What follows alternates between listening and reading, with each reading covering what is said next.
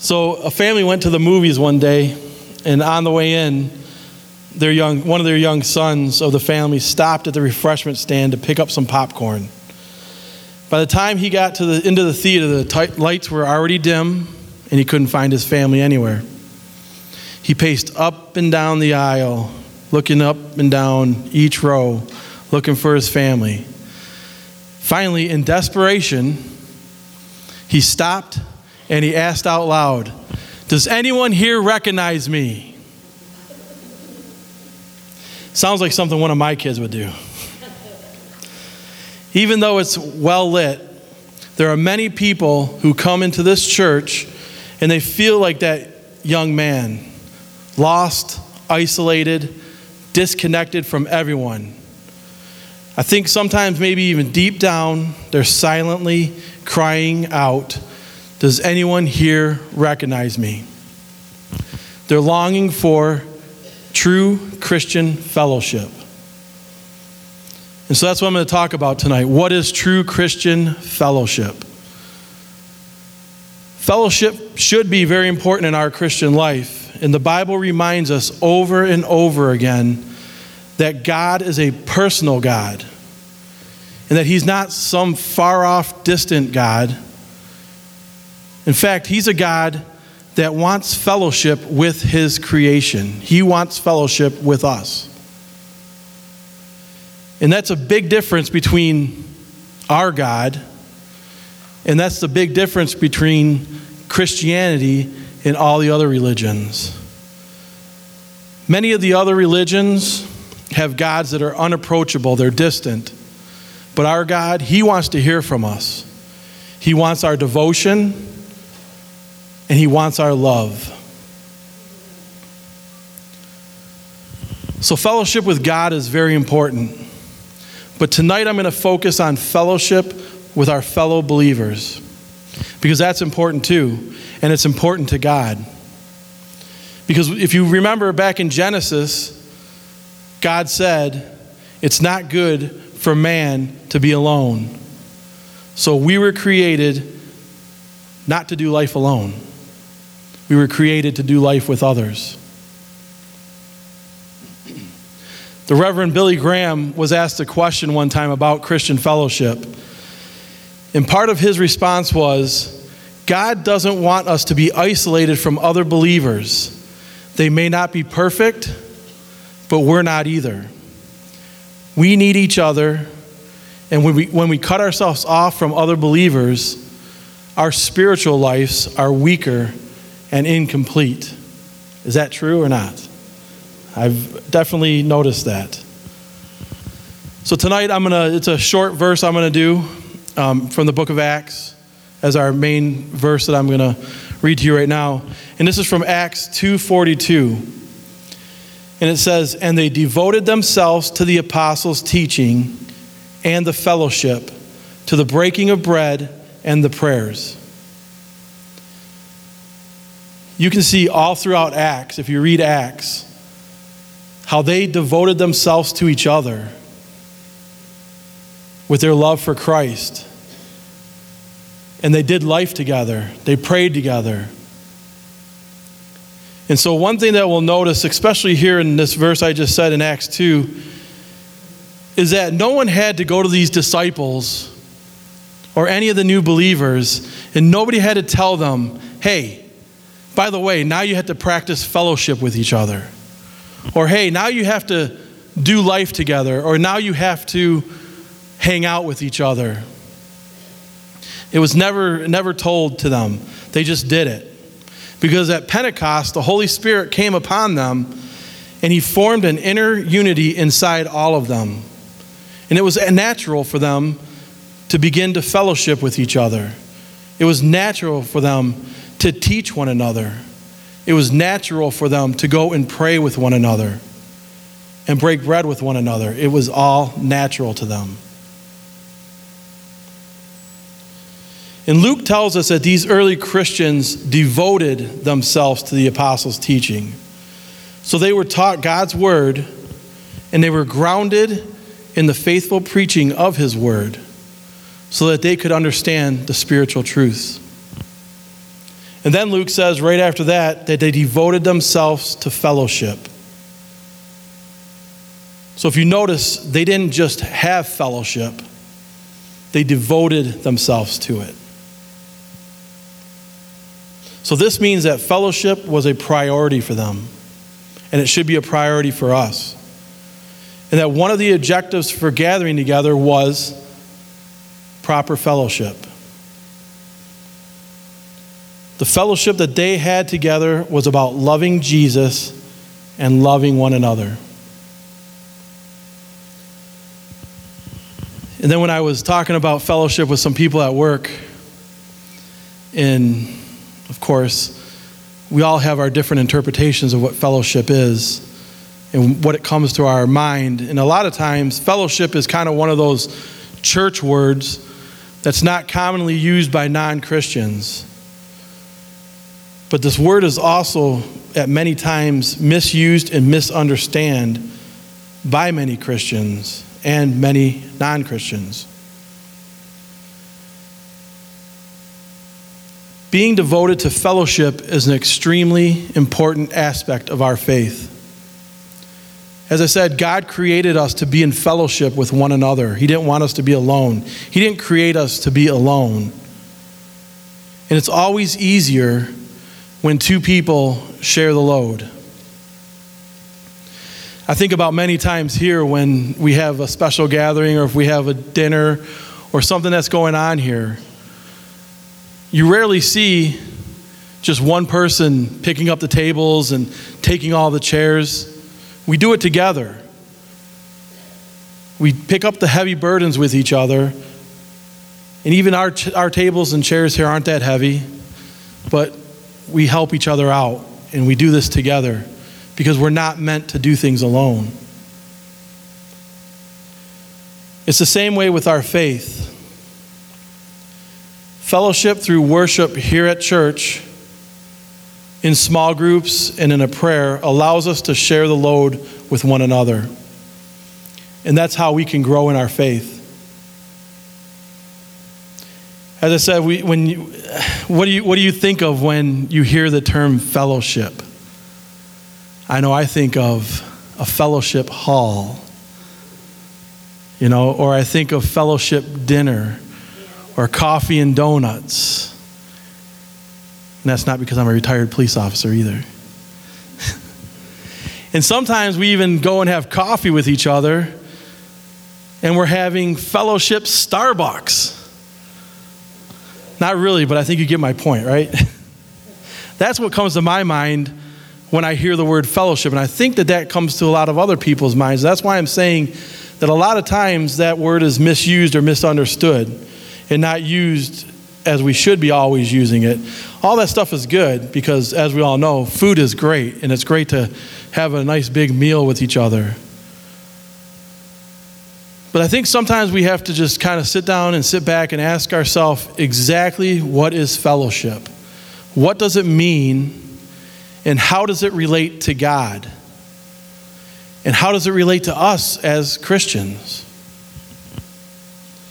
So, first, I want to look real quick at that word fellowship. And when I looked up the word in the dictionary, it said friendly association, especially with people who share one's interest. And it also refers to intimate and not casual community spirit. So I figured I would take that definition and I would put the word Christian in front of it. And so what I get on that is, is that Christian fellowship, true Christian fellowship, means sharing together in the things of God and our mutual love for Him. So we can see that in Acts 2:42, the earlier Christians had a friendly association with one another. They shared a common interest with each other which was devoting themselves to the apostles' teaching, the breaking of bread, praying together, and fellowship. This was the common thread that they had, And this should be the common thread that we have as a church. And I think we have that. I really enjoy this church. And I think we do a really good job of fellowshipping with one another. And I've heard a saying before, and I believe this is true, that people come to church for a lot of different reasons. And people stay at a church because of the fellowship. And one of the main reasons why people keep coming to church is because they enjoy being with the church family. They enjoy the socializing and the praying and the preaching and the teaching and the different things that we have here. And that reason is because we all have a common interest, just like the old early church. We all have a common interest. And that common interest is for us to come and learn more about each other and to learn more about God and also to understand some of the spiritual questions that we all may have because we all have lots of spiritual questions. And church is a wonderful place to come and hear that.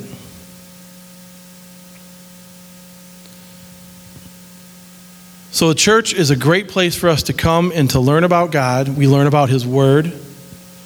And then we can join in prayer with each other, one another. We can lift each other up.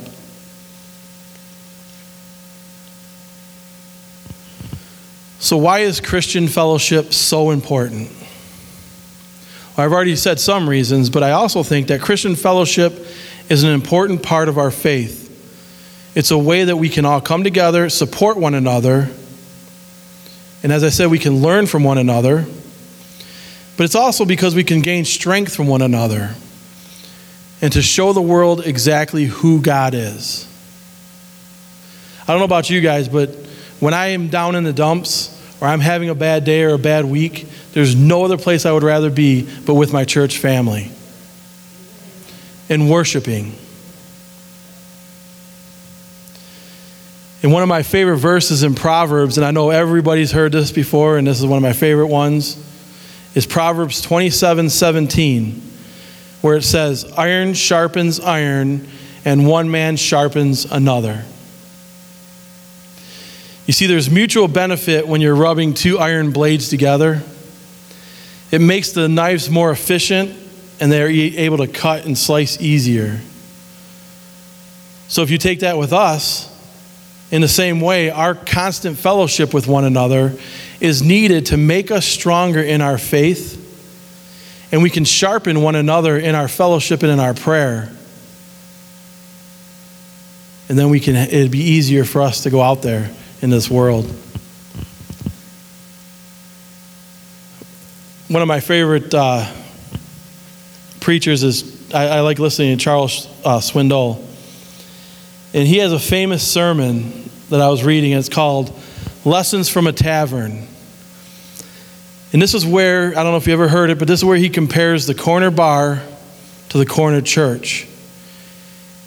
And he asks which one is doing a better job of reaching people.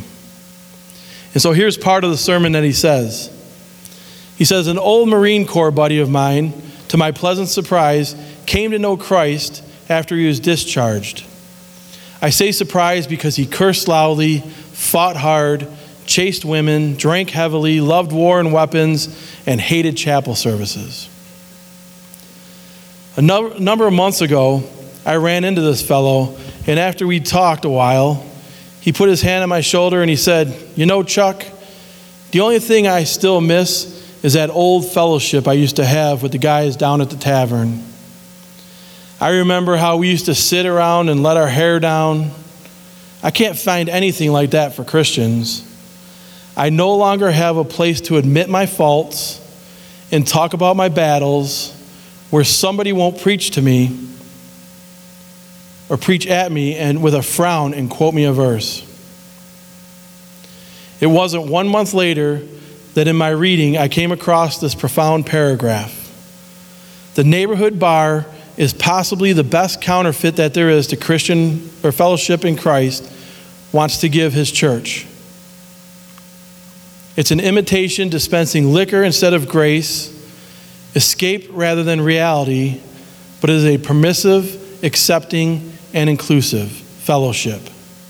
It is unshockable. You can tell people secrets, and they usually don't tell others or even want to. The bar flourishes not because most people are alcoholics, but because God has put into the human heart the desire to know and be known, to love and be loved. And so many people seek a counterfeit at the price of a few beers. With all my heart, this writer concludes, I believe that Christ wants his church to be unshockable. A fellowship where people can come in and say, I'm sunk, I'm beat, I've had it. Alcoholics Anonymous has this quality. Our churches often miss this. Then he goes on to say, Now, before you take up arms to shoot some wag that would compare to your church to the corner bar, stop and ask yourself some tough questions, like I had to. Make a list of some possible embarrassing situations people may not know how to handle. Your mate talks to you about separation or divorce. To whom do you tell it to? Your daughter is pregnant and she's run away for the third time. She's no longer listening to you. Who do you tell that to? You lost your job and it was your fault. You blew it. So there's shame mixed with unemployment. Who do you tell that to? Financially, you're unwise and you're in deep trouble, or a man's wife is an alcoholic, or something as horrible as getting back the biopsy from the surgeon and it reveals cancer and the prognosis isn't good. To whom do you tell that to? We're the only outfit I know that shoots its wounded. We can become the most severe, condemning, judgmental, guilt giving people on the face of planet Earth. And we claim it's in the name of Jesus Christ. And all the while, we don't even know we're doing it. And that's the pathetic part of it all. Sad, isn't it? The church should be a place where we can come and we can tell everybody and tell each other our problems and what we need. So, how do we, as passionate followers of Christ, respond to this? What can we do different so that people feel comfortable talking about their problems as they would at a local bar, as Chuck Swindoll said? One of the things I love about being here at Woodland Church is that we have so many opportunities to fellowship with one another. And we do that in our small groups. We have so many small groups at this church, and they're all wonderful. And they're all for anybody in any walk of life. And if you don't belong to a small group here, I urge you to go out into the coffee area and take a look at the small groups that we have here. And I laugh because in my sermon here, I wrote the crossing and they moved it. So if you're used to going back there to the crossing, right to the right, now you just go to the right a little bit and you'll see it. And Pastor Rick does such a great job. He does an incredible job of keeping track of all these small groups and making sure that there's a small group for everyone's needs. I mean, I picked up a few of these, and we got women's in prayer. We got young family life, married with children. Faith, family, and friends. That's mine. That's a good one. They're all good. Just we also had the Elevation Small Group for teens. Men's breakfast, personal growth. I mean, just go over here and just look at every single one. It's that thing that turns around. You will find, I promise you, a place to get plugged into. And if you need help, come and see me and I'll help you. So uh, that's one thing that is, I, have I have actually never been to a church that does that with small groups. I mean, I've been to churches where they get together with people, but, um, and we have so many of them. Um, I don't want to keep saying that, but we do. and so, one of the important parts of being in a small group is that in a small group, you'll have a chance to do life with other members of our church. you'll be able to build relationships with others. And a lot of times, these relationships that you'll build with others, they last a lifetime.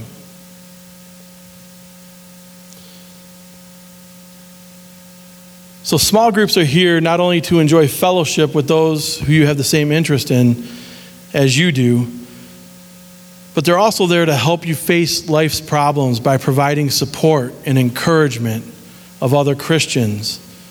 And in doing this, we're able to experience in depth relationships with others. And like I said, lifelong friendships are developed in these small groups. Also, a lot of times with these small groups, they're very helpful when you or a family member of yours gets sick, or if there's a death in the family. They can provide food during your sickness or your grieving time. They can also provide emotional support for you. And when we do life with others in small groups, you can just call other people and encourage each other.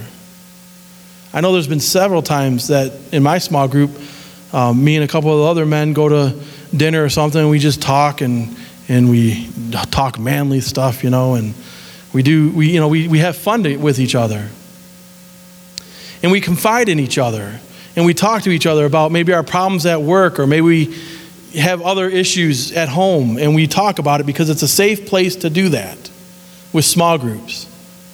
And Pastor Rick is very good about making sure that whatever you say or do in small groups stays in that small group. It's very important. It's the code. Because we have to earn each other's trust. We have to be able to trust one another. And so when we're in small groups, because we're not in this big congregation with a group, we're you know smaller, so we we have to be like that. So small groups are great. And not only that, but being in small groups can also extend to our family members who may not be strong in their faith or who may not believe at all. I'm sure there's several people that come to small groups and their husband or their wife or their children don't want to go to this stuff and you know the church stuff and they go home and they'll probably talk about their small group people and the friends that they've made at church. You know, so that's a good witness too. Going home and talking to your family about this. And I read that a preacher in Tennessee said that his father was not a Christian and he never went to church. He said everyone else in the family would get ready and go to church, and his dad would stay home. The preacher would come by and visit, and his dad would always give him the same answer I know why you're here, and I know what you want. You want another name and another pledge. You don't care about me. He said, If I heard my dad say it once, I heard him say it 20 times. He said towards the end of his life, his dad got throat cancer. He had surgery and couldn't talk. His dad, he said his dad was wasting away to nothing in a hospital room. But in that hospital room, it was filled with flowers and cards, almost all of them from someone at church. Food came to his house from his mom's Sunday school class at the church. He said people came and they prayed with his dad from the church. He said one day, even though his dad couldn't talk, he took a scrap piece of paper and he scribbled words from Shakespeare's Hamlet. In this harsh world, draw your breath in pain to tell my story. He said, Dad, what is your story? His dad, with a trembling hand, wrote on a scrap piece of paper, I was wrong. I was wrong about the church. He said, I got to talk with my dad about salvation in Christ before he died, simply because of the love and the fellowship of a church. So you see a huge contrast difference between the sermon about the bar in the church and this. And this is how our church is supposed to operate loving others, being passionate followers of Christ. So, another reason why fellowship is important is that it provides encouragement. In Hebrews 10 24 to 25, it says, Let us think of ways to motivate one another to acts of love and good works. And let us not neglect our meeting together, as some people do, but encourage one another, especially now that the day of his return is drawing near. I love that verse. Encourage each other. Don't neglect coming to church.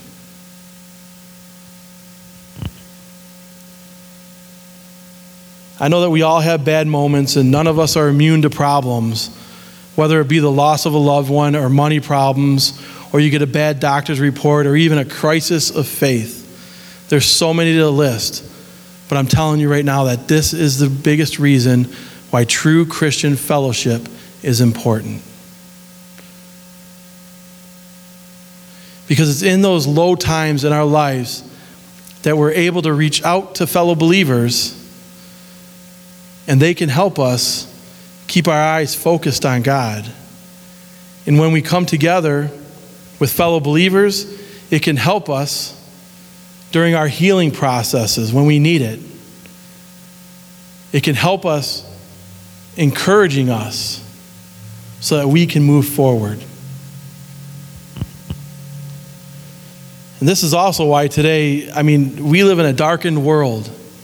There's so many people out there that are trying to tell you the right way of doing things. They're trying to tell you what you should believe. And so that's why we have a need for us gathering frequently in fellowship to worship and learn from each other and learn from God's word. We ought to be good at letting our guard down with each other and learn to trust and love one another. 1 John 4:11 says, "Dear friends, since God loved us that much, we surely ought to love each other." Amen. We as a church family gather together to lift one another up. We bear each other's burdens and we encourage and we teach each other. I know I keep repeating that, but it's important. This is what we are supposed to do. And I remember this past Sunday, Pastor mentioned something in the sermon that we should get to know people. You remember when he said that? Get to know people. And I think that this is a very good aspect of fellowship. And I've already talked about the importance of small groups. But it's also important for us to get to know the people we go to church with here at Woodland. That's all a part of fellowship as well. This is particularly important for those people that are walking in the doors of our church for the first time. I think that many of us may have forgotten what it's like to be a church visitor. We get so comfortable that we forget about that first time that we've walked into this church or any other church, not knowing what to expect. And in recent studies I've read, is that a first time guest to a church will usually decide within the first 10 minutes on whether they're going to come back or not. So think about what happens in the first 10 minutes before church service starts. It's a time that we congregate back there, we greet each other, we get our coffee, we see how everybody's week is gone. But do we ever really kind of ever look over and just see if there's someone there that you've never seen before or have never talked to? I think if you have, I think the best thing is is that just go over and introduce yourself and welcome them. Cuz that's what they want. And that's why people leave or decide whether they're going to stay or go within that first 10 minutes. So, very important for us to know the people who are first time, second time, or even third time visitors. But it's also important for us to invest some time in getting to know those that we've been coming to church with for a while. I read that a church newsletter mentioned a man who visited 18 different churches on successive Sundays, trying to find out what the churches were really like. In every church, he was neatly dressed. He followed the same routine of giving ample opportunity for fellowship. Then he used a scale to rate the reception he received. These are the points that he awarded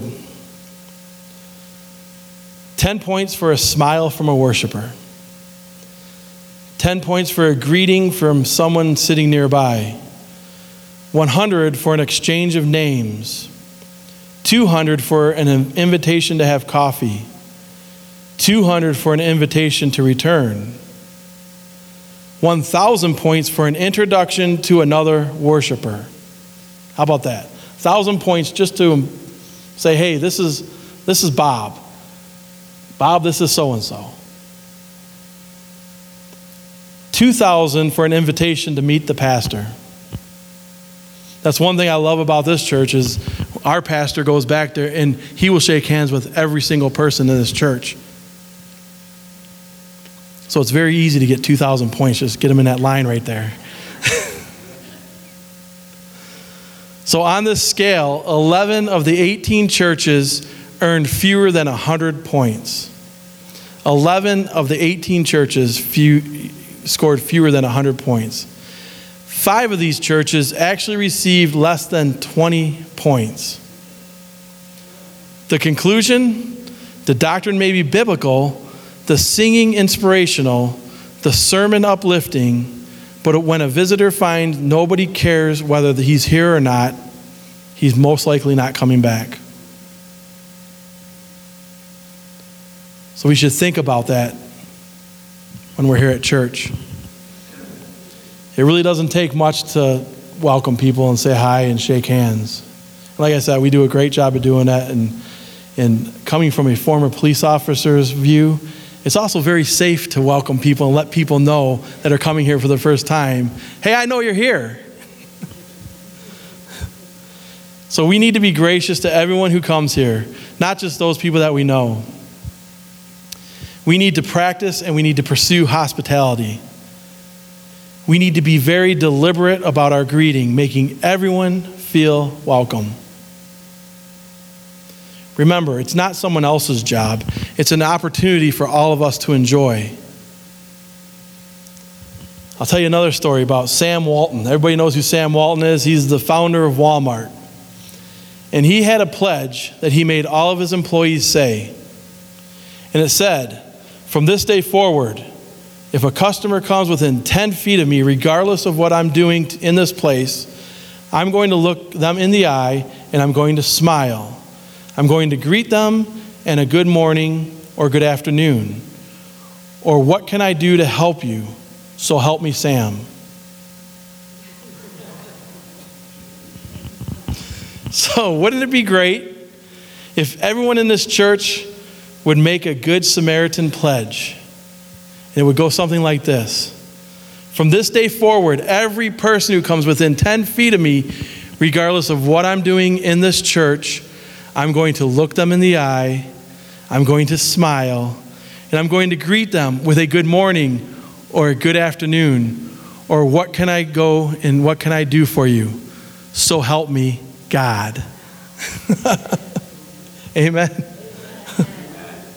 I mean, really think about it. And I thought about this when I was writing this, and every single time that I start writing a sermon and I start, I start getting convicted because there's been so many times that I've been trying to wrangle up one of my kids in the back and get them to their classes and do whatever, and then trying to run back to go back and pray before we do service. And there's been so many times when I've ran by somebody or walked by somebody and I said, I should have at least just said hi. That happens to me all the time. And I'm trying to do a better job of, as I'm going back, to stop and hi. I'm trying to do a better job. But we see, we see the same people a lot of times every Wednesday and every Sunday. And so we should never get too busy to just say hi or just smile at them. Even if somebody walks by, just smile at them. Just give them a good smile. Make them know that they're, that they're known, that you know that they're here, that you appreciate them.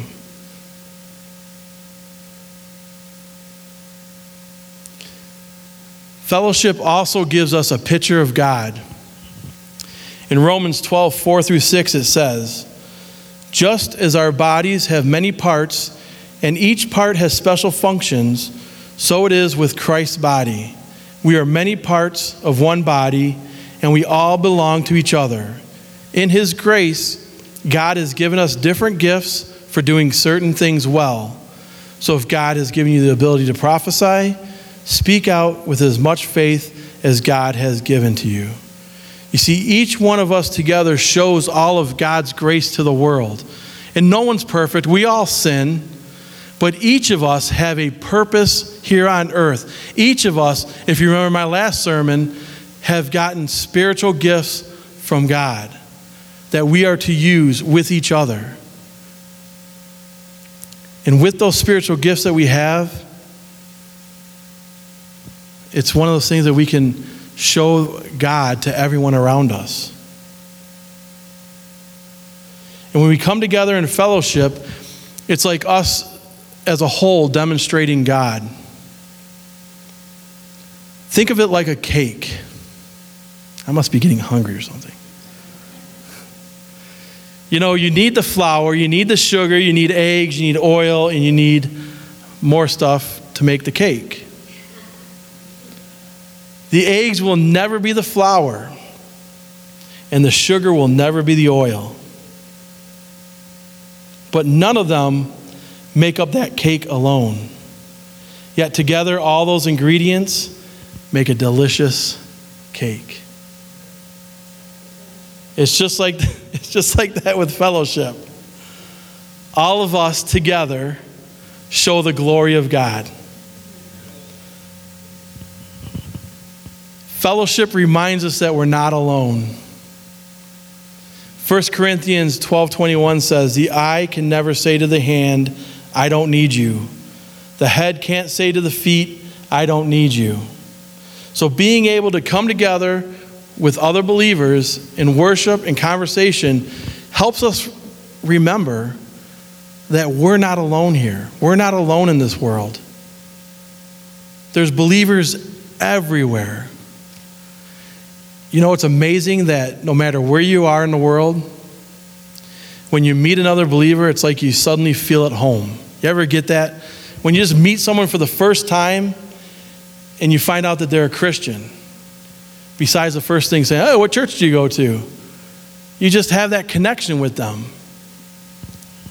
You have that connection of fellowship. It's like instant fellowship.